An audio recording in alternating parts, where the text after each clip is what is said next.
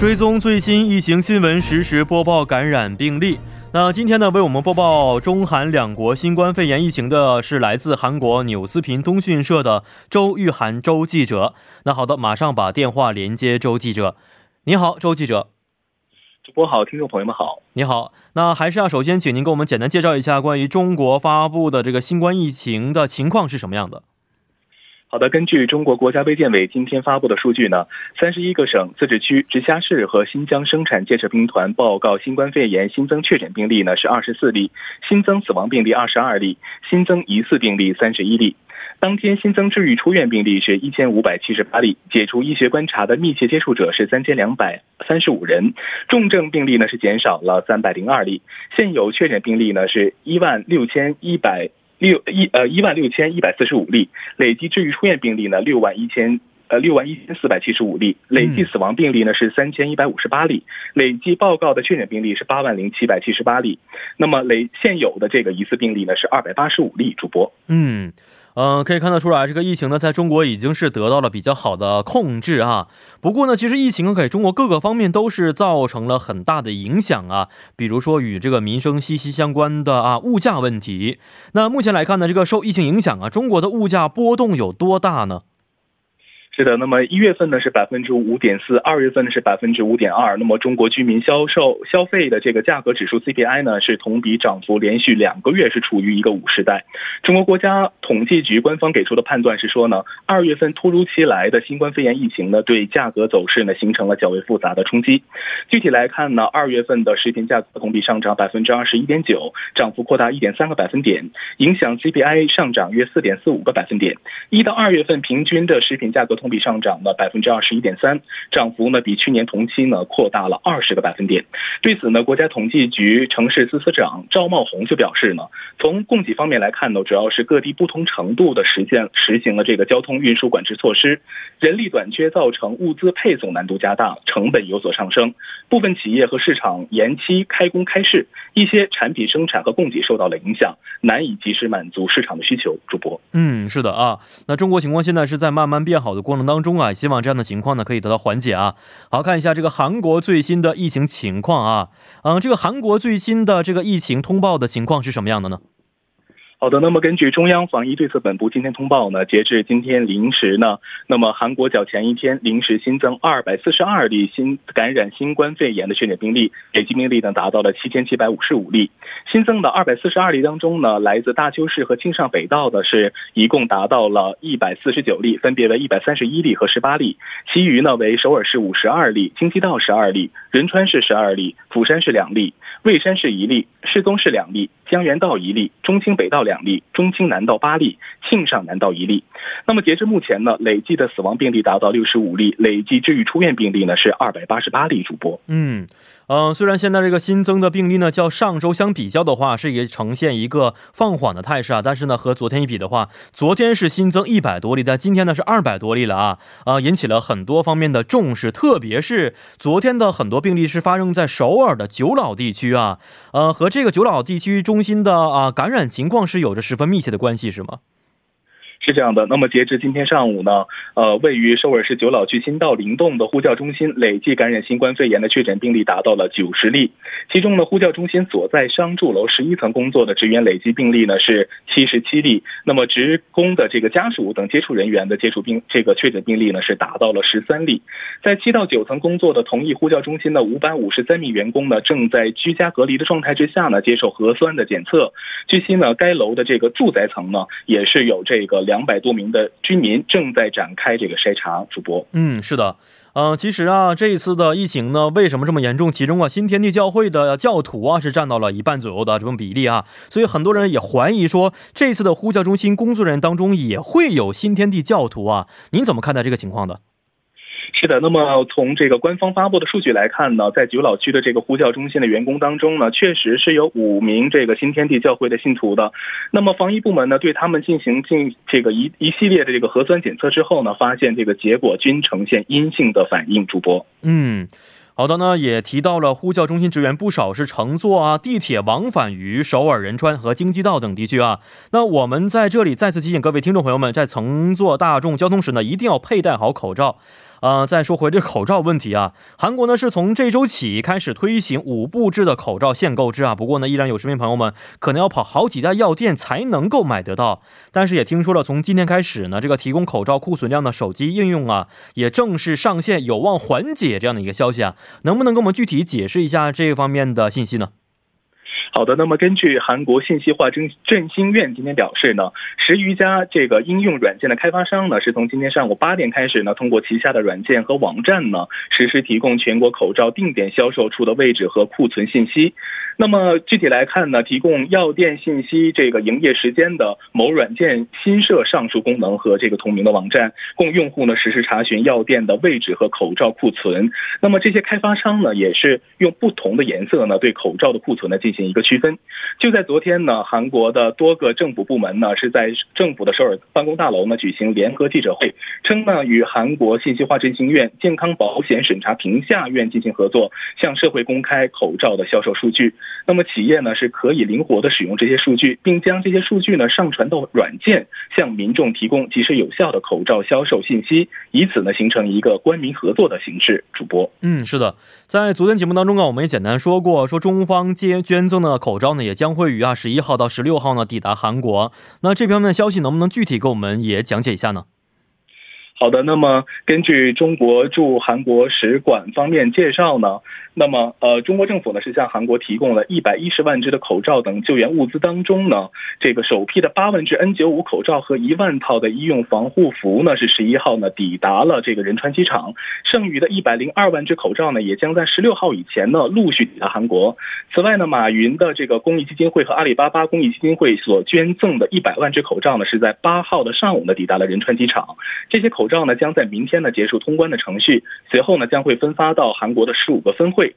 之后呢会转交到这个奋斗在前线的医护人员以及弱势群体。 主播，嗯，是的啊，希望这样的一些啊中韩的友谊可以继续源远流长下去。 好，非常感谢周记者， 咱们下一次节目再见。再见。嗯，再见。 那通过我们周记者的报道也了解到啊，这个疫情呢在中国已经是得到了比较好的控制，而且今天也传来了武汉市所有方舱医院全部休舱的消息啊。嗯，在这场人类和病毒的战斗当中的中医也是发挥了它神奇的功效。那武汉所有的方舱医院呢皆配备了中医专家参与患者的治疗，所以现在我们就把电话呢连接到中国天津市一家医院的中医专家马坤马博士啊，了解一下这个中医学在 新冠疫情防控当中的作用。您好，马博士。喂，你好。主持人。哎，你好，你好啊。呃，刚才我们简单的介绍了一下啊您的这个现在所从事的工作，那您是一位中医生啊，想问一下这个双黄连和板蓝根等中药啊，真的是对本次的新冠肺炎治愈有一些预防的作用吗？ 其实这么说吧，说到这个双黄连和板蓝根呢， 在咱们中国国内大概应该是今年的二月初， 然后看到了一些媒体报道说中成药双黄连可以抑制新型冠状病毒的消息。 其实说到这个问题，我觉得跟大家先讨论一个概念， 就是什么是中药。 那包括丸散膏丹的任何一种剂型呢， 其实它都需要在我们中医的这个辩证理论的体系指导下去运用。 那么当脱离了这个辩证理论， 当脱离了我们的中医的一个理论体系， 中药只能被称作是一种植物。 所以呢，在不考虑辩证的情况下， 在体外实验能够杀灭病毒的中药， 并不代表一定适合人体服用， 更何况研究的结果仅仅是抑制病毒。 那么其实双黄连和板蓝根这一类的中成药， 它们都有一个共同的特点， 就是清热解毒。 根据这次疫情发生之后啊， 中国我们先后派出了两支这样的中医专家医疗队进入武汉疫情进入武汉疫区去收集一些患者的症状， 并提出了新冠患者的病机。 中医的病机是湿热和寒湿， 其实这两个病机并不矛盾， 因为医疗队去的时间不一样， 所处的运气的环境不一样， 我们中医五运六气的环境不一样， 所以二者会有一定的差距。 但是这两个病机有一个共同点， 就都提到了湿邪。 包括前线传回来的很多患者的舌诊照片， 大部分的患者都是厚腻的舌苔， 说明患者体内这时候湿气很重。 所以呢，双黄连和板蓝根这类清热解毒的中成药，其实并不是一定适合所有新冠感染的患者。同时，这类苦寒的中成药呢，还会导致体内的湿气冰伏，难以温化，所以双黄连和板蓝根并不适合。嗯，哦，原来是这样的啊。嗯，我们也了解到啊，说新冠疫情爆发以来呢，中国是一直推进中西医结合的方式啊。但是呢，很多的民众会有一些误解，觉得在这样的一场啊杀毒灭菌的防疫战当中啊，西医可能更加有作用。但是为什么中国在这场的战役当中会大力推进中医药呢？那作为一名中医生，您是怎么去分析的？其实是这样，说到这次这个。嗯，新冠治疗的主要的功劳其实还是中西医结合的一个功劳。那么中西医在这场战役之中呢，相互补充，互为体用，可以这么说。呃，而且这次中医之所以能够名声大噪，其实是因为前些年中医呢并没有得到一个应有的重视，这一次呢反而让大众重新认识了这一门古老的医学。那么为什么说这回的中医国家会把中医作为一个比较比较重点的这样的一个治疗方式来推广呢，是因为可能大家不太了解，对于病毒这类疾病的感染是比较让医生头疼的一类疾病，因为病毒的这种感染的疾病，很大一定程度上它的治疗要依靠人体自身的免疫力来解决，就是它不一定每一个病毒都有西药相对应的特效药物，而中医的治疗呢？恰恰是针对人体的免疫力进行调节的，比如说我们中医通过收集四诊的一些资料，包括望闻问切，那么把中药进行一种适度的组合，从而达到调整人体正气、恢复气机正常运行，从而提高免疫力的这样一个功能。所以呢，相对来说，中医在这场疫情之中发挥了一个比较重要的作用。嗯，是的。那这一次的新冠肺炎疫情防控工作工作当中啊，中医药发挥了哪些积极作用？能不能给我们简单的介绍一下呢？呃，如果从目前的这个新冠肺炎的疫情情况来看呢，嗯、呃，可以说可以比较确定的说，中医立下了一个汗马功劳。如果要是说，就是一定要说一下中医在这个新冠疫情当中起到的哪些具体的作用呢？嗯，可以归纳为这么几点吧。第一就是它能够提高临床治愈率，提高新冠患者的临床治愈率。第二，它能够降低重症的发生率。第三，它能够缩短病程。第四呢，它也能够防止复发。